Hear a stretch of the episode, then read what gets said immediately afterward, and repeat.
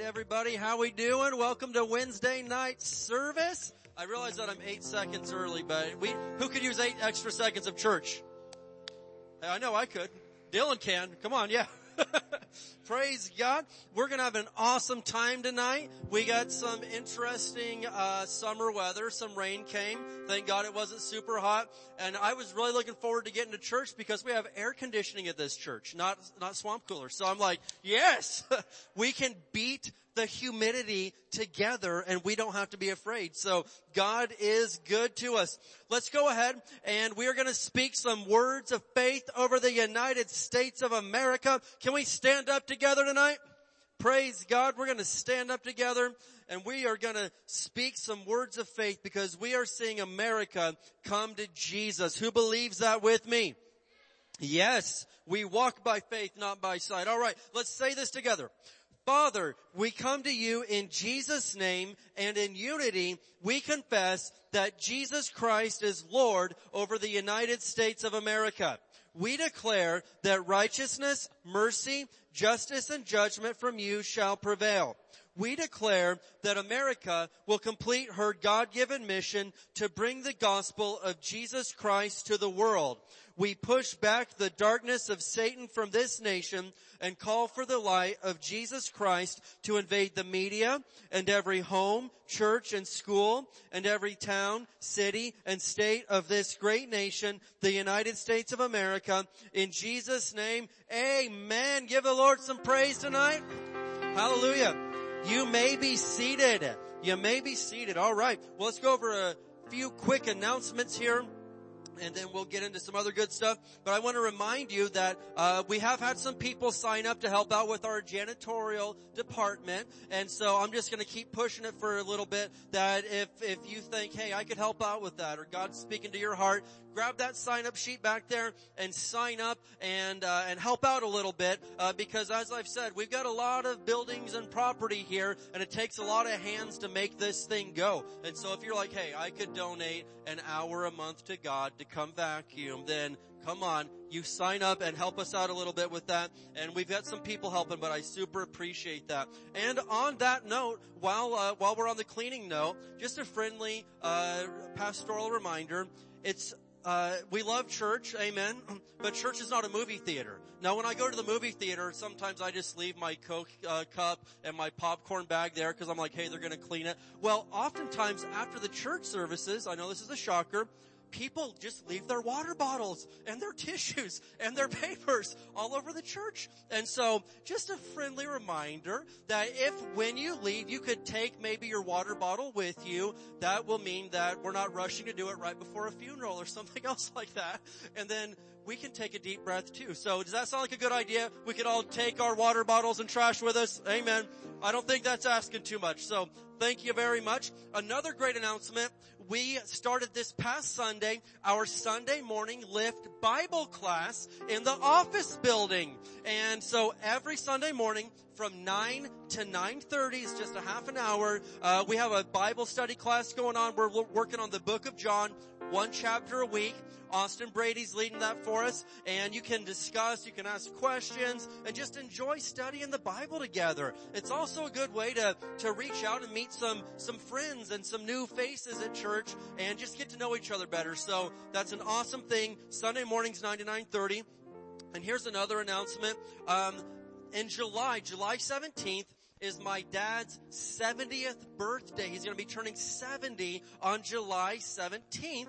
And so, uh, the very next day is, uh, Sunday, July 18th. So for the nighttime service, uh, we're going to be throwing a great big barbecue party for my dad. Amen. So, uh, I want everybody to be there. Please be there, everybody. So Sunday night, July 18th, uh, no Sunday night service. It's just going to be a great big party right here at the church celebrating, uh, my dad turning 70. So I'm really excited and proud about that because hey, a couple years ago the devil was saying he will not see 70, but he is here and he's alive and he's well. Give God some praise for that tonight with me. Amen.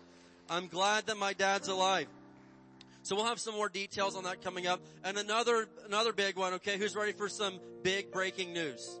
Hold on to your seat. Some of you might fall out. I don't need any injuries in here. Okay. All right. Anyway, um, so the High Desert Word Center t-shirt contest is coming back in July. Yes. Now some of you have been here for this. Some of you have not been here when we've done this. It is an intense competition, uh, and, and it coincides with the Olympics. Whenever there's the Olympics, we have a t-shirt contest where you get one of the church t-shirts and you gotta take the most impressive pictures you can take and put them on your social media and tag us in it. And then at the end, we pick a winner. The last winner was actually Adriana right there. Come on, there's Adriana. She won, uh, $16 in cash. $16. And also, uh, I forget what else we gave her. Uh, I, there was a, what was it? What was it?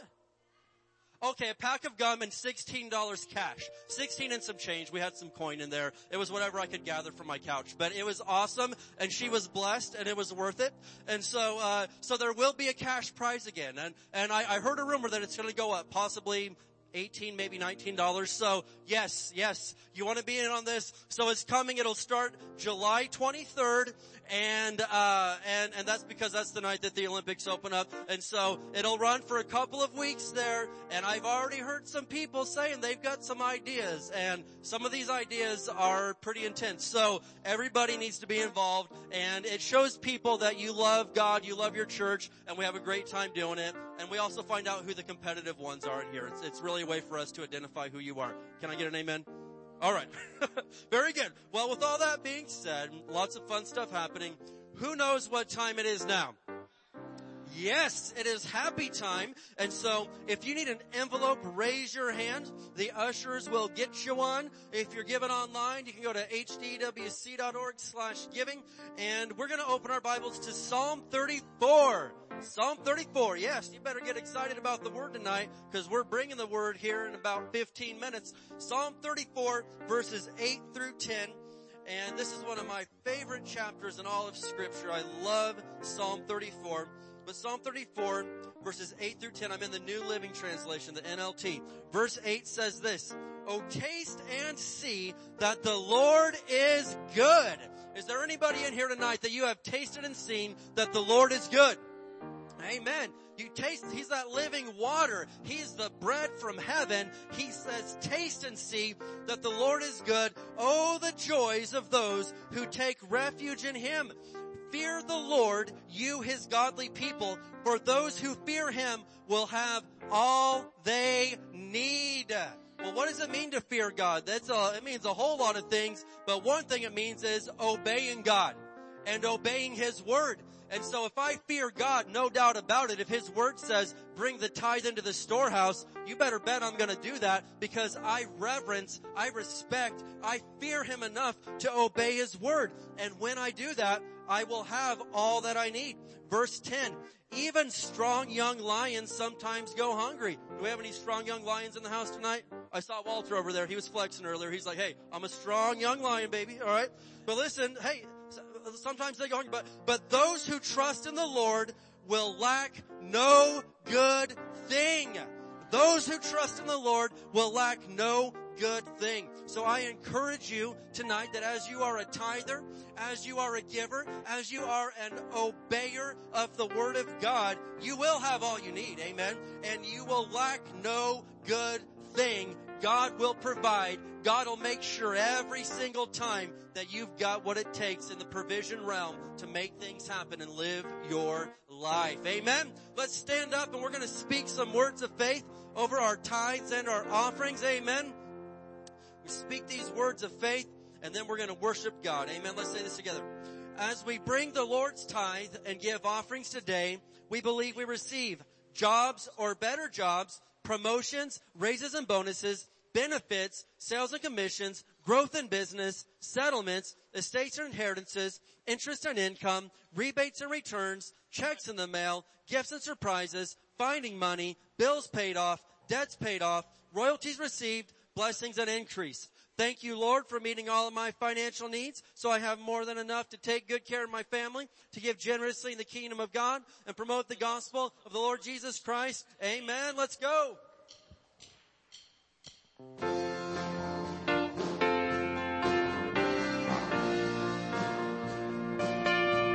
Feel free to join us at the altar and worship together. Let's sing. Sing to the Lord a new song. Lift up his name with joyful praise. Sing of his sweet salvation. Morning to night and day to day.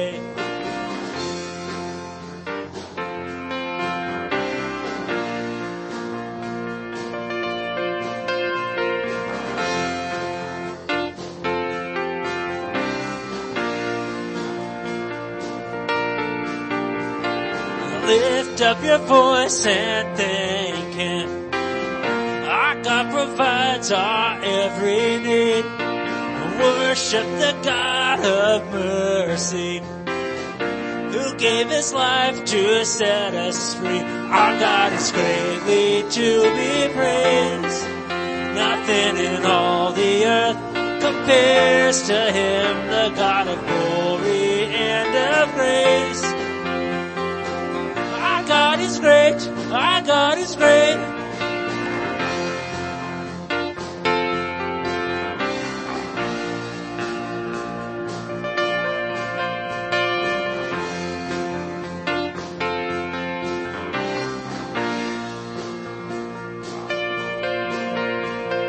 Shout to the God of triumph. Let every tongue proclaim his praise. Boast in the resurrection. In Jesus Christ who rules and reigns. Our God is greatly to be praised. Nothing in all the earth compares to him, the God of glory and of grace. Our God is great. Our God is great. Our God is greatly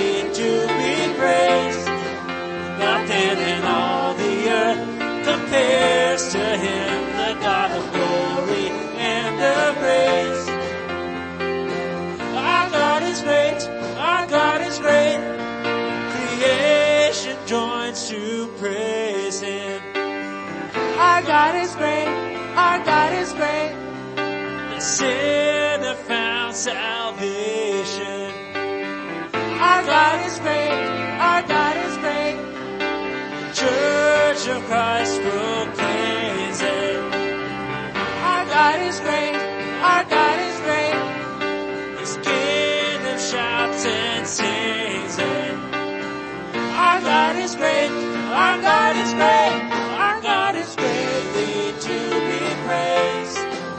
Nothing in all the earth compares to Him,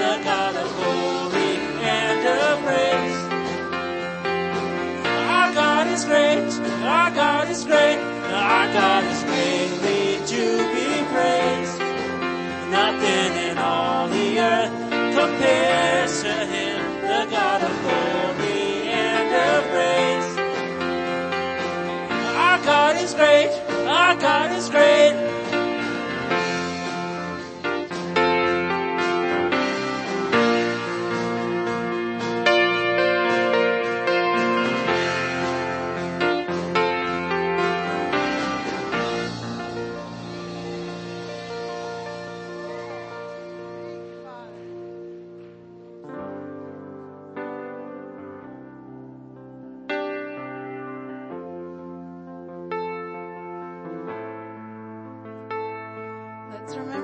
God is the one who gives us life. Thank you, Jesus. And you are great, Lord.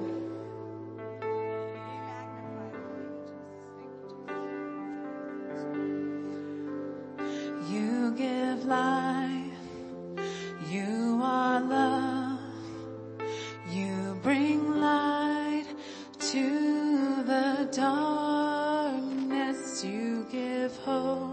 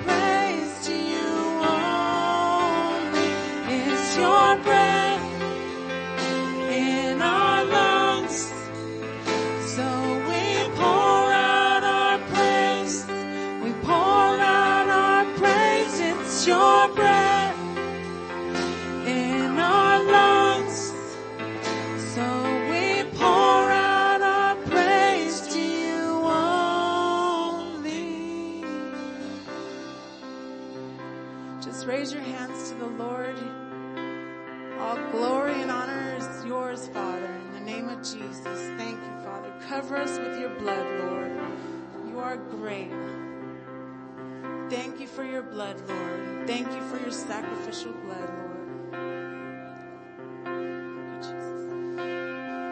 And all the earth will shout your praise.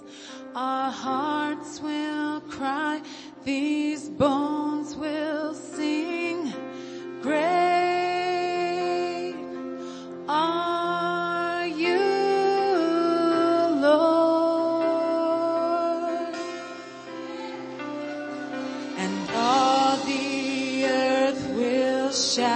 your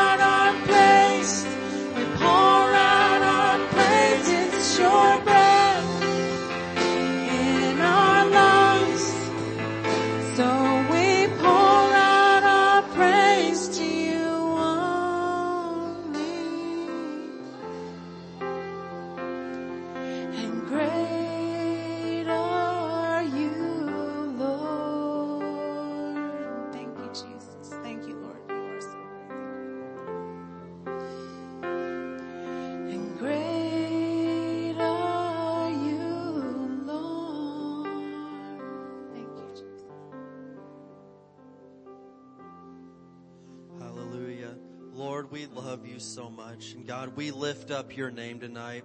And Lord, every good thing we have comes from you. We can say that just like David said in the Psalms, Lord. Every good thing we have comes from you. Even the breath in our lungs and so we will use that to praise you with, God. We will use that to bring you glory with, Father, not bring you shame. Lord, may we guard the words of our mouth, Father, that we would bring you glory, that we would use them for blessing, not for cursing, that we would not bring shame to you, Lord. Uh, thank you, Father, that we will use our breath, we will use our words, we will use every bit of our lives to praise you and honor you and bring you glory, Lord. We love you and it's all about you. We ask you tonight to have your way in the name of Jesus. Do what you need to do. Say what you need to say. Just have your way, Father God. We love you and we are grateful to you. Thank you, Jesus, for all that you are.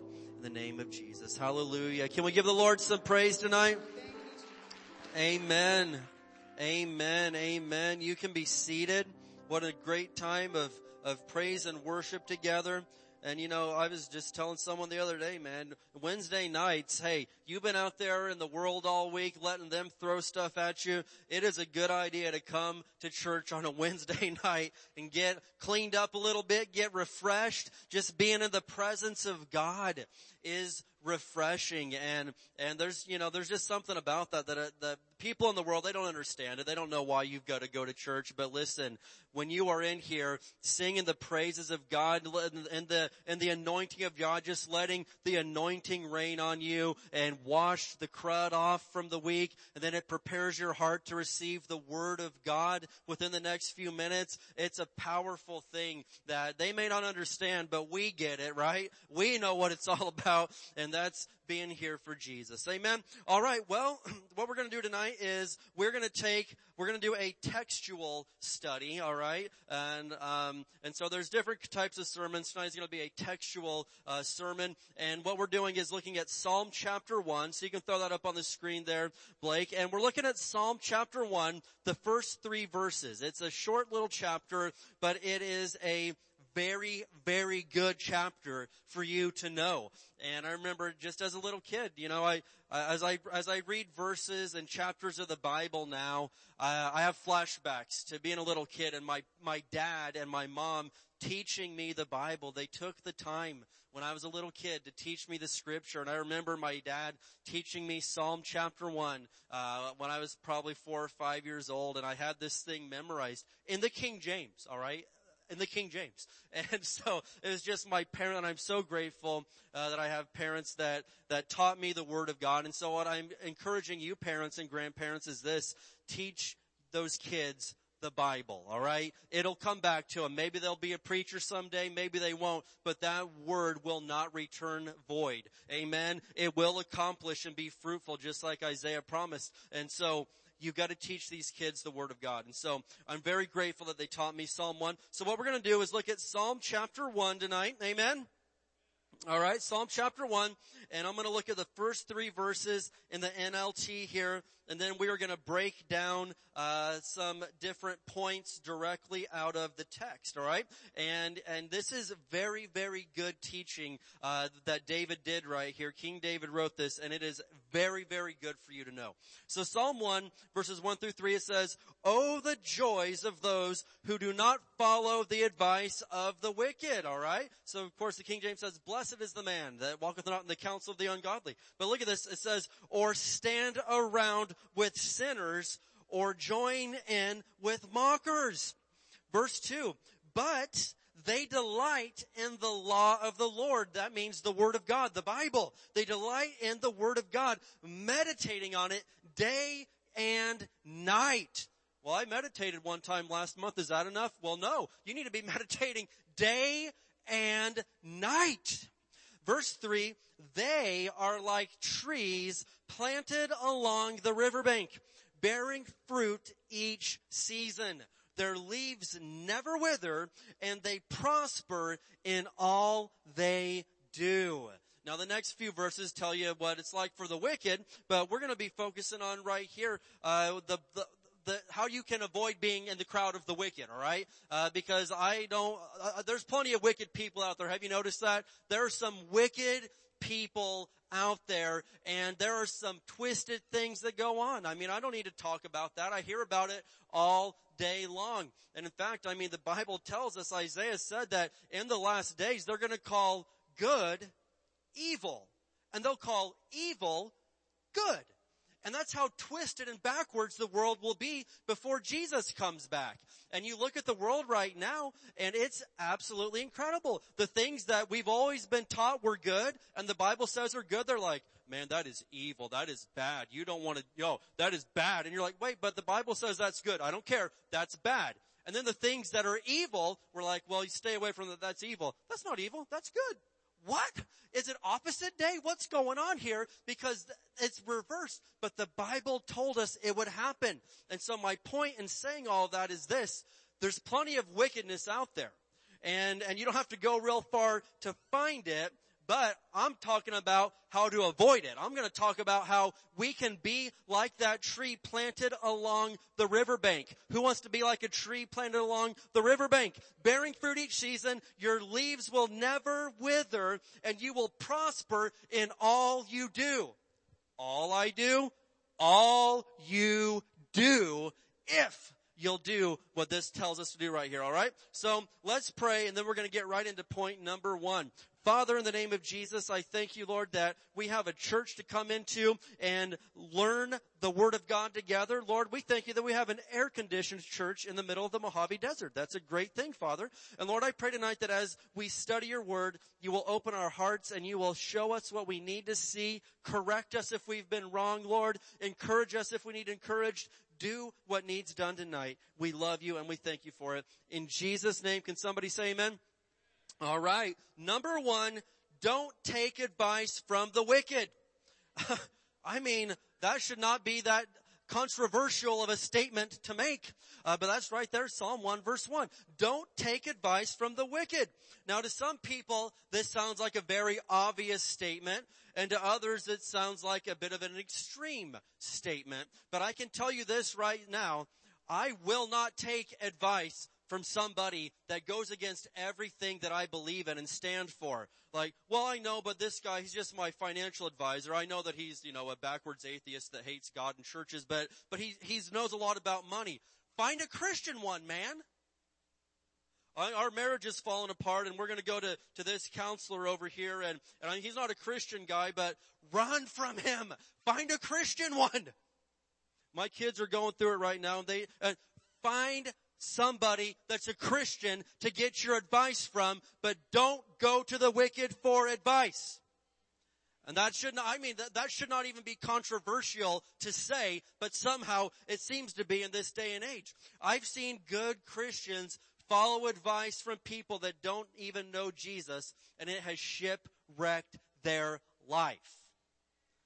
I'm, I mean, I am, I am very serious. People that were at one point good God-fearing Christians and, well, I know, but uh, this guy, he may not r- really believe in the Bible, but, but, you know, he says this or, but, but, but it's my cousin and you're gonna take marriage advice from your cousin that's never even been married and been with, you know, come on, I mean, I'm not even going to all that, but seriously, you're gonna take relationship advice from someone that's been a failure at relationships and doesn't even read the Bible?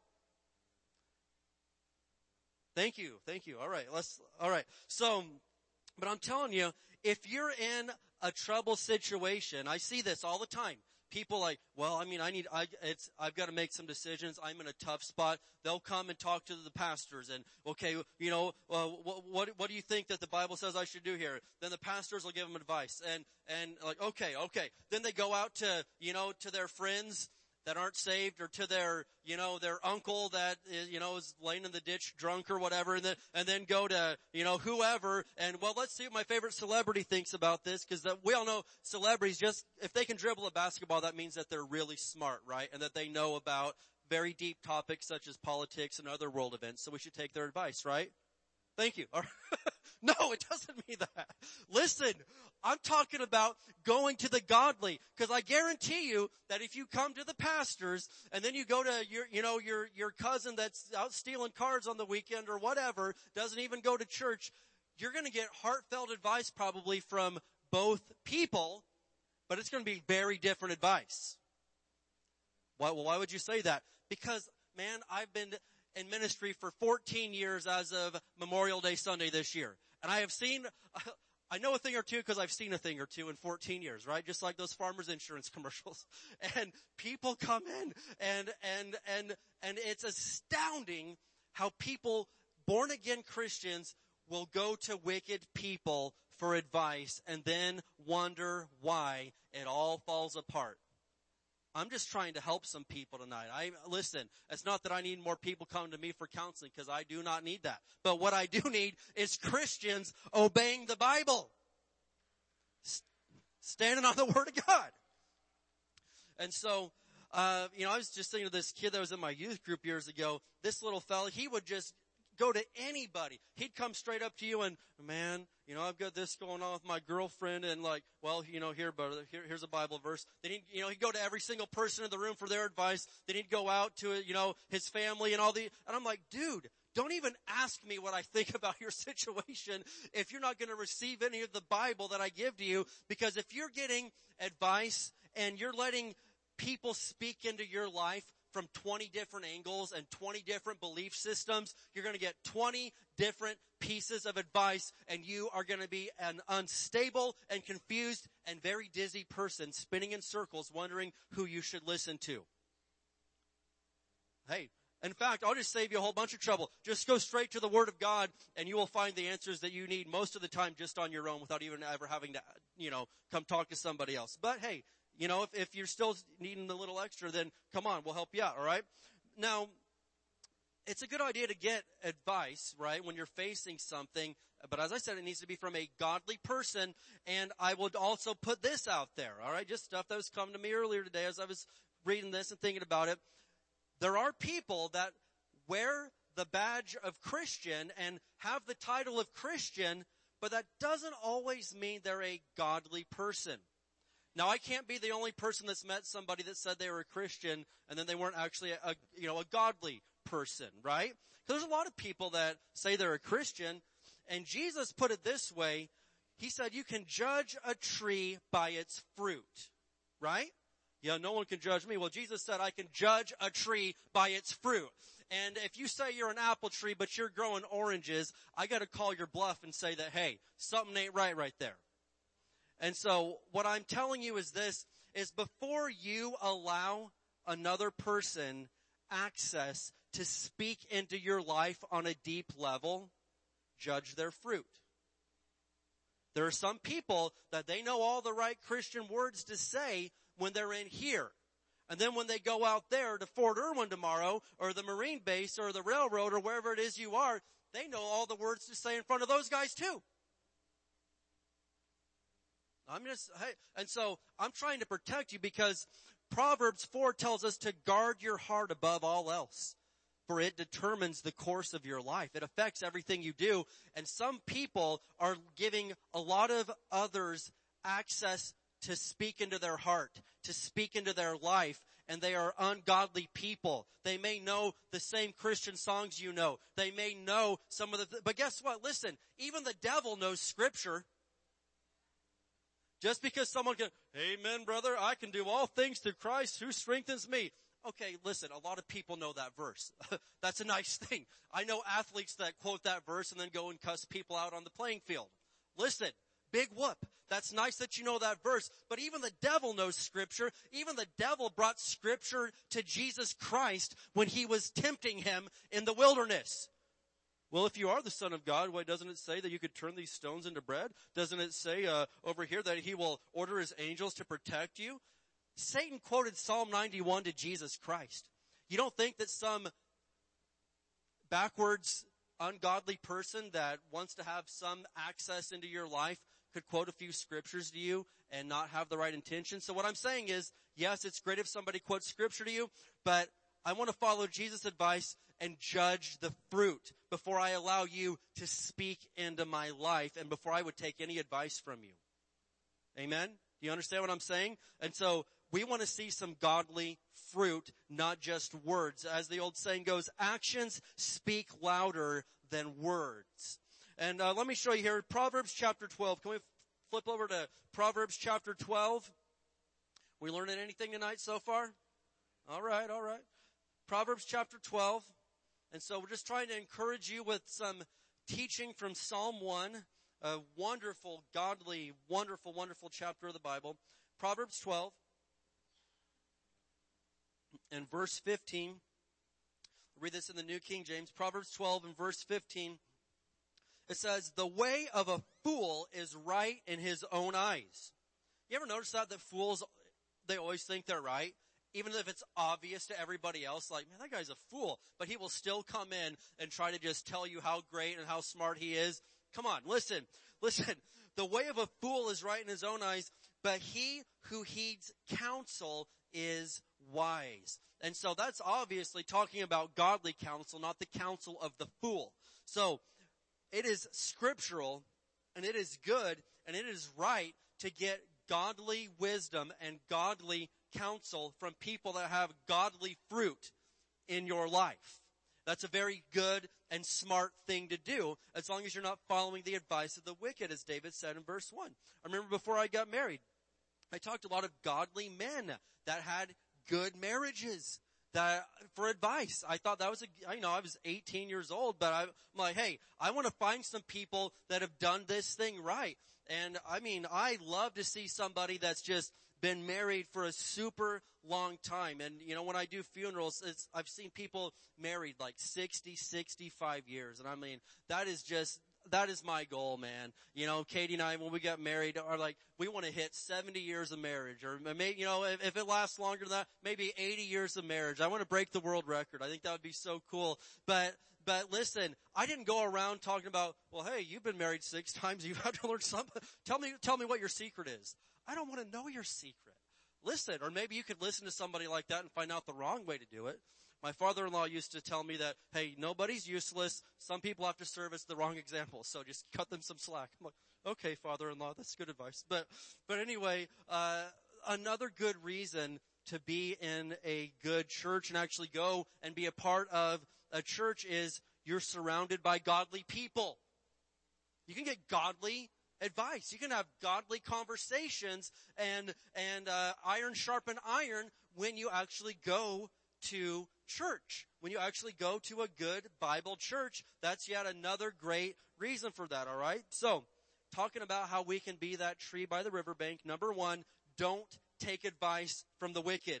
Number two, don't stand around with sinners. Don't stand around with sinners. Now, I get it to a certain extent. Now there's a fine line on some of this. To a certain extent, we need to have some friendships with people that aren't Christians yet. I get that. Even, G, you know, people will be quick to point out, well, Jesus ate with, you know, the tax collectors and the drunkard. Yeah, but those weren't the main people that he spent all of his time with, right? There is a time for that. And if you are a good, solid, strong Christian, there is a, there's room and there is a proper place for having unsaved friends that you can be the influence on. But you have to be careful that you are the one having the influence. And they aren't the ones having the influence on you.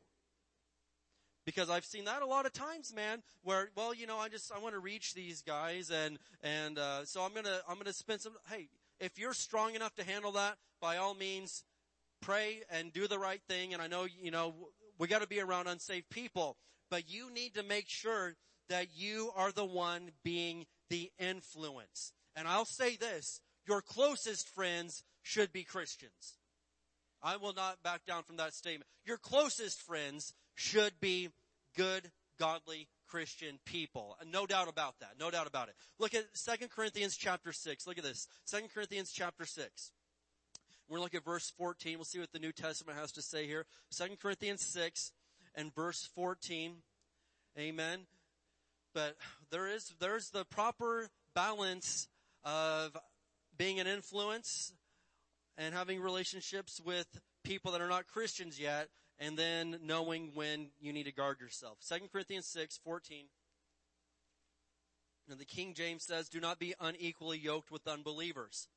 Most of people in 2021 don't know what that means. So listen here. Here's what uh, the New Living Translation says.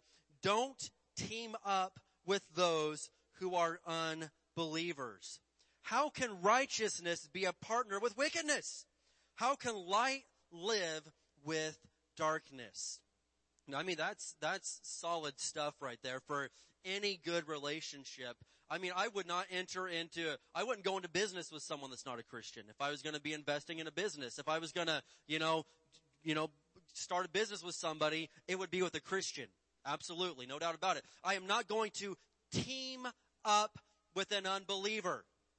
I'll be friends with unbelievers. I'll witness and I'll influence and I'll love them and, and bless them and do everything I can. But I am not going to team up with an unbeliever and, and, and be a co-equal with somebody that doesn't even believe the word of God. Now, you usually hear this verse when it comes to dating relationships, and that's a good place to apply this. A Christian should never in a million years date someone who is not a Christian. I would like a louder amen than that. All right, say it like you mean it. That was cute. Amen. All right, listen to me. Never, ever, ever, ever, ever, ever, ever, if you are a child of God, listen, do not enter into a relationship, a romantic, potentially marriage relationship with somebody that is not born again. Ever. It is doomed from the start. Well, man, you're being mean. To I'm not being mean, man. I know a thing or two because I've seen a thing or two. Listen to me. We've seen this happen so many times. And so there's this phrase that they taught me in Bible college that some people like, well, listen, I think that if I would start dating her, she would start coming to church and that really God's using me to date this hot girl. She's hot, but God's using me to be a missionary in her life and get her into church. Baloney. You just think she's good looking. and yet, listen, we call that missionary dating. That's not a good idea. Don't team up. Don't be unequally yoked with unbelievers. How can righteousness be a partner with wickedness? How can light live with darkness? It can't. It's doomed from the start. Don't even go there. And if you think that's kind of harsh, here's what James had to say about it. Look at James chapter 4. James chapter 4. But I'll say some of the most sadly miserable people I know are Christians who married non-Christians.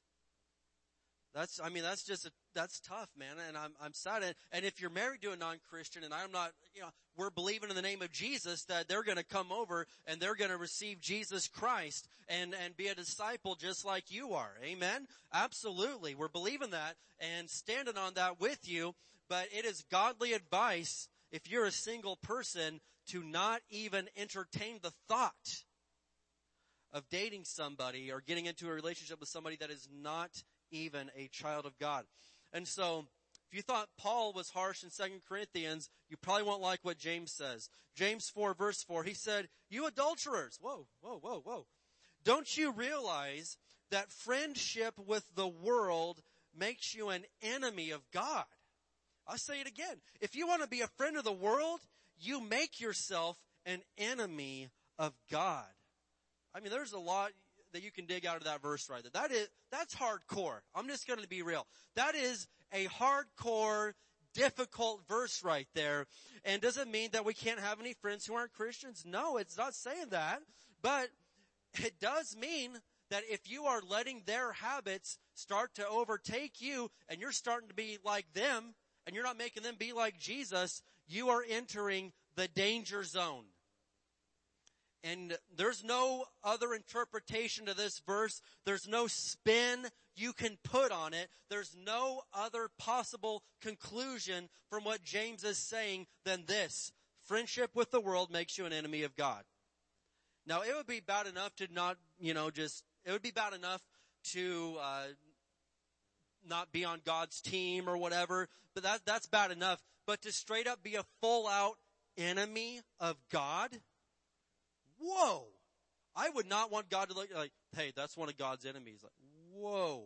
I'm not gonna, I'm not gonna go too much into this tonight, but that's a powerful statement and I would avoid everything within my being to not be on that list of an enemy of God. And, you know, that, and this is written to Christians. James is written to, to Christians. This isn't written to, to the heathens and to the unsaved world. This was written to Christians. And, and, and so I know this much that if you would, if it's more important to you to be popular with the people around you than it is to be popular with God, you are on the road to friendship with the world makes you an enemy of God. If you care more about everybody else's opinion than you do God's opinion, then you're on a dangerous, slippery slope right there. Now I'm not the one to judge and say when you've crossed that line, but apparently there is a line there that you can cross and go over from not only, you know, you're not in good standing with God anymore, you are straight up enemy of God. And I don't seek to be there. I want to be a friend of God, like Abraham was called a friend of God. I, I want to be on God's good side. I want to be in his family. I want to be his son. I want to be in the secret place of the Most High. I want to abide under the shadow of the Almighty. And it's okay with me if all the world doesn't like me, but if Jesus likes me, I can live with that right there. But I have no interest in everybody out there. And there are Christians, there are preachers in our day and age that, and I see it, man. I've seen some famous, you know, preachers sadly take the fall over the last couple of years. And these are guys that, you know, they had five million Instagram followers, but they weren't really following Jesus. And that's a bad spot to be in. And I don't ever want to be like that. I want to be on the right side of Jesus and His Word.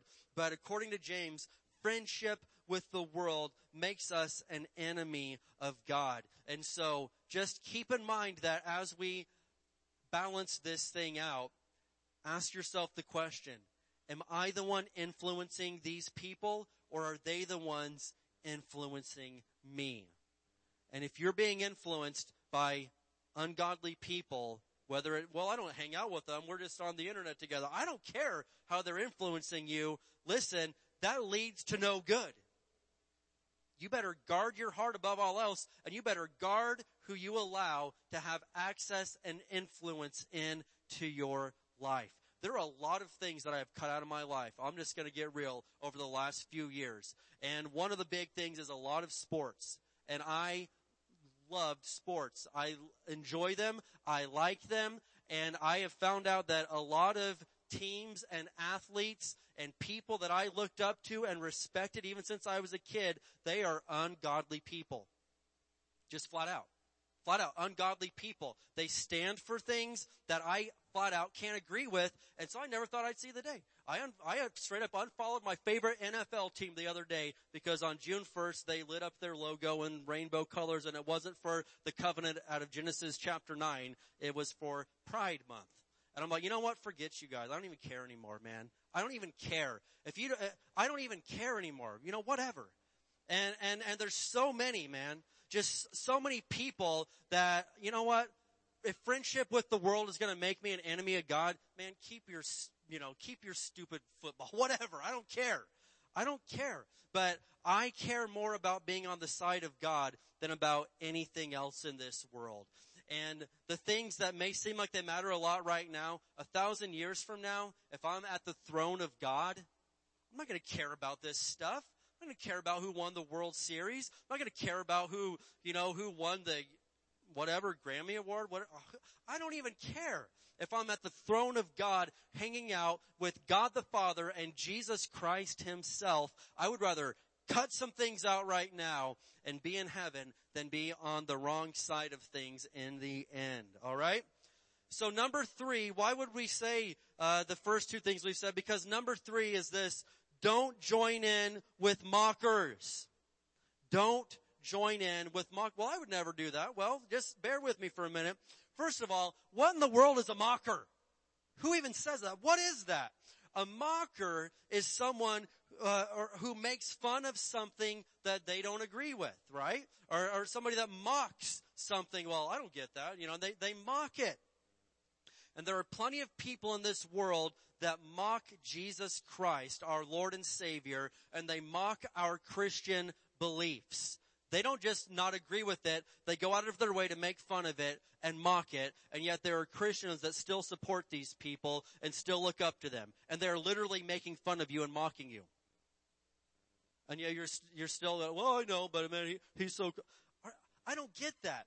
They're mocking my Lord and Savior, Jesus Christ. They make fun of my Jesus. Yeah, but they're super good at this. She's the best singer in the world. I don't care. There's a lot of good singers, but there's only one Savior. There's a lot of good quarterbacks. There's a lot of good point guards. There's a lot of good whatevers in this world, actors and, and great people, but there's only one Lord and Savior. I found him and he found me and I am not going to sit there and just let you mock that and, and, and, and, and scoff at that and me still be around you and support you. I will have nothing to do with a mocker of Jesus Christ and the Word of God. Now, there seems to be a progression of events. If you really look at this, Psalms 1 verses 1 through 3, there seems to be a, progression of events spelled out in this chapter when you look closely. It seems that the warning Psalm 1 is giving us is number one, to not take advice from the ungodly, because when you begin taking advice from the ungodly, you will begin standing around with sinners. And when you begin taking the advice of the ungodly and standing around with sinners, you will eventually join in with the mockers. It's a progression. Nobody just goes from being an on fire born again Christian to being a mocker and a doubter and a skeptic of the Bible. What do they do? They start listening to and taking advice from ungodly people. Then they start hanging out with them and standing around with sinners. And then next thing you know, it's a progression. Next thing you know, like, you know what? That is silly. Why, why would, why would the Bible even say that? It's 2021. Come on, we're going to take advice from a book that was written over 2,000 years ago. That's just silly. You become a mocker yourself. What a spot to be in. And I mean, no doubt about it, a mocker has to be an enemy of God. That's not even a stretch to think about. So, don't join in with mockers. Look at Proverbs 13 verse 20. Proverbs 13 verse 20. I promise I'm here to encourage you tonight. I really am. Proverbs 13 verse 20.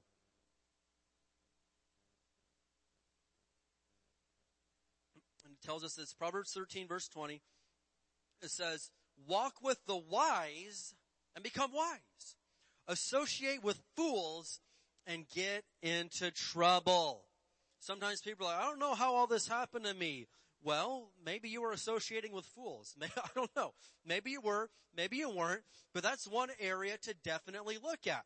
When you walk with the wise, you become wise. Have you ever noticed, honestly, when you hang out and associate and surround yourself with godly people, you become more wise. You catch things off of them. You, you, you know, toss some good Bible stuff to them. You encourage each other. You become more wise. You're a better person for having associated with those people.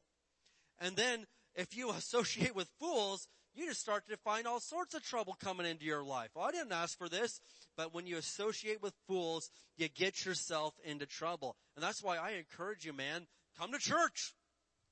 Have friends from church. I mean, well, I know, I'm, I don't know. Man, listen. You need godly friends. And you, first of all, you need to show yourself friendly. Don't sit there and complain, I don't know, I don't have any godly friends and no one talks to me. Then you need to go talk to them. You need to show yourself friendly, but you need to make an effort to obey the word of God and find some godly friends and get good, godly, wise people into your life. You need to do that. That's the Bible. And you need that in your life. And so I, I encourage you, man. We've got a lot of different small groups popping up now. Katie, my wife, has this great Tuesday night women's thing going on. All these ladies are coming over and hanging out. They come at six. I split. I don't want to be there for some of the stuff you ladies talk about. Y'all get in some anyway. So I mean, I, I'm gone, but they got that going on. We got the Sunday morning thing going on. We've got a prayer group going on. We've got we've got all sorts of things. We've got a Thursday night Zoom group going on. You need to find a way. Well, I just I don't know any. Uh, I, there's no. Uh, listen, I'm taking away every excuse. I just listed five different areas that you could instantly be around godly people instantly in a small setting. Just saying, I'm here to help. I'm a lover, not a fighter. I'm here to help you out. I want to help you out. all right. And so let's look at our last one, number four. All right. So we're just talking about don't follow the advice of the wicked. Don't stand around with sinners. Don't join in with scoffers and mockers. But number four is this. You need to delight in the law of the Lord. Delight in the law of the Lord. Well, what does that mean? Well, the law of the Lord is scripture. It's the Bible. It's the Word of God. It's exactly what David talked about. Listen, you're not going to find the word Bible in the Bible. It's not in there, but I still believe in the Bible because the Bible is real and it's true and I own several of them. But listen, you're going to find the words like the law of the Lord, the Word of God. You're going to find all these different phrases for it, but if you want to be that tree by the riverbank, you're going to have to delight in the law of the Lord. And to delight in something means that you actually spend time with it. I love the Bible. Well, how much did you read this week? I didn't read any this week, but man, I love it. I'm not buying it. when you love something, you will find any, any possible way to make time to be with it. I was thinking about this the other day. I went on my uh, my senior trip. Okay, we had just graduated. Well, we hadn't graduated, but uh, they let the seniors out of school right like a week or two early, and so all of my class uh, we went down to Louisville, Kentucky, and and anyway, we were out of this. I don't know why I'm saying all this, but it just popped in my mind. So bear with me. Story time with Pastor Dave. Okay, and so. I didn't have a cell phone, right? I wasn't a cool kid. I didn't have a cell phone yet. And, and so, uh, uh to talk to Katie, we were dating the only way I could get a hold of her was to actually walk to a payphone that was a couple of miles away.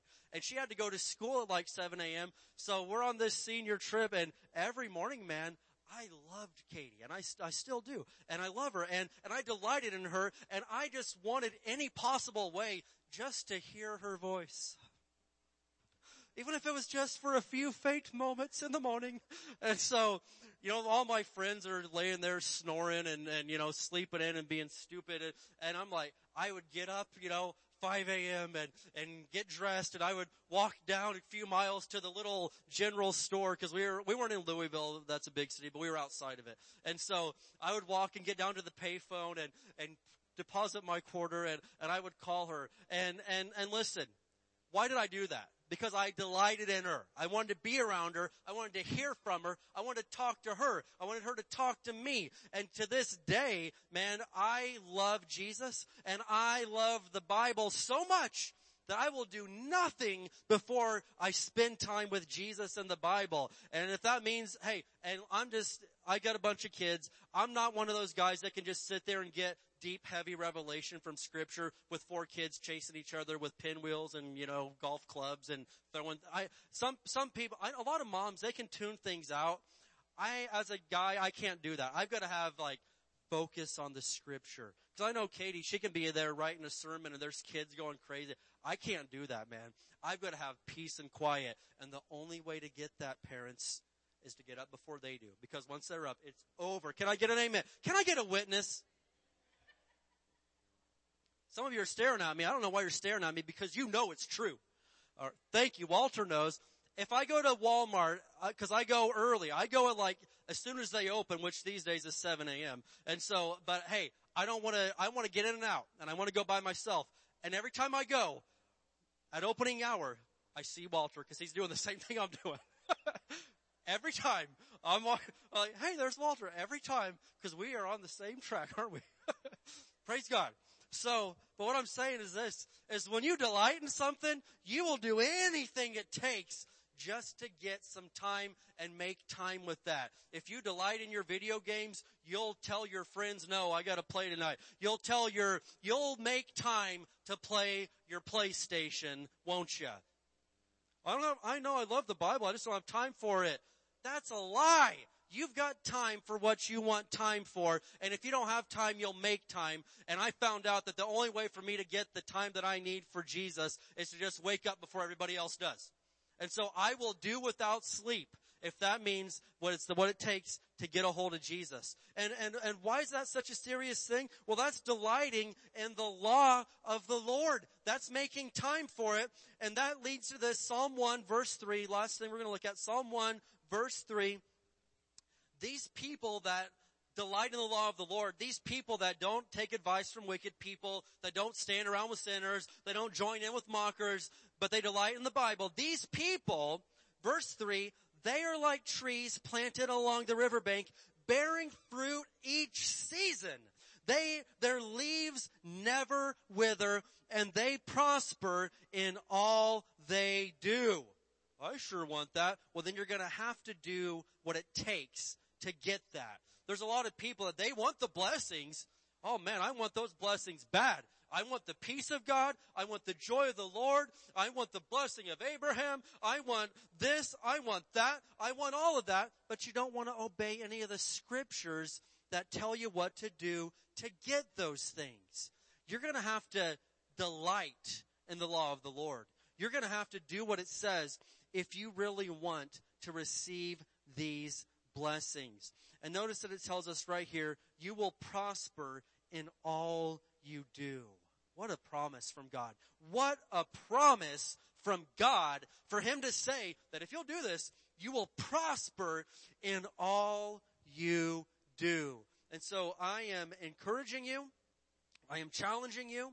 I'm telling you tonight, man, that Psalm 1 is a power packed chapter of scripture right there. And if you will just take, that's not complicated. That is very simple advice from the Bible. If you will follow that advice right there, you are on your way to prospering. You are on your way to blessing. You are on your way to allowing God to have his way in your life. Amen. All right, let's go ahead and stand up together tonight. Praise God. Praise God. Well, who received something tonight? Who's mad at me? All right. Well, there's, usually there's someone around here. I don't know. All right. Very good. Well, praise the Lord. Well, we're going to pray over you tonight, speak some faith over you, and we want you to know, man, that, that we love you. Can I say that? That we absolutely love you. Katie and I, Josh and Julie, my parents, the Samples family, you are very loved.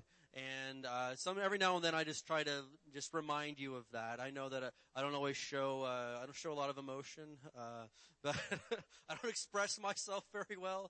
I don't uh, you know share my feelings. That's not the type of guy I am. I'll share the Bible, but not my feelings. And uh, but I want you to know we love you guys so much, and we are so blessed to have you guys as our church family. You're the best people in the world that I know, and we love you so much. All right. Amen. Well, I want to pray over tonight. Can you raise your hands? Father, in the name of Jesus, Lord, I thank you for everybody that's here tonight, and Lord, everybody that's even watching us and joining us online. And God, we've seen some things from the Bible tonight, and, and that may have seemed like a lot to take in, but God, I know that there is some very serious instruction from the scripture for us that we just read. And God, we know that you wish above all things that we would prosper and be in health. Lord, that you, you want good in our life, not evil. You've got good plans, not bad plans. And your only thing is you're wanting us to listen to your word and obey your word. And so I pray in the name of Jesus that you've spoken to us tonight and that God, we will listen, that we would not be so full of pride or, or so full of foolishness that we would say, oh, I, don't, I don't need that. I, that's not for me. Lord, it's for us. It's the Bible. And God, I pray for everybody in here tonight in the name of Jesus that the peace of God, which surpasses all understanding, would guard their hearts and minds in Christ Jesus, that the joy of the Lord would be their strength, that they would walk in their covenant promises of healing and prosperity, Lord, and that their homes would be filled with the love of God between their marriages and their children and, and anybody else, Father, that they are just a blessed people. We are covenant people. We belong to you. We thank you for that, Jesus. Give us the chance this week to do your work. Give us the chance to be the light of the world to Barstow, and we won't let you down, Jesus. We love you. We praise you. In Jesus' name. Can somebody say amen? All right, all right, all right. Well, we love you. Uh, be here Sunday, all right? It's to be an awesome service Sunday, and we got some good things I was telling you about, all right? Uh, so pay attention to those announcements and stay in the loop. We're a family. We need to be there for each other, all right? Let's speak these words of faith over Barstow together. We declare that Barstow is a blessed city. Our families are blessed. Our schools are blessed. Our churches are blessed. Barstow is healed. Barstow is prospering. Barstow is safe. Barstow is strong. Barstow is surrounded by the walls of God's salvation. Barstow is full of love, joy, and peace. Barstow is full of the glory of God. Barstow is coming to Jesus. Barstow is saved. In Jesus' name, amen. We'll see you Sunday.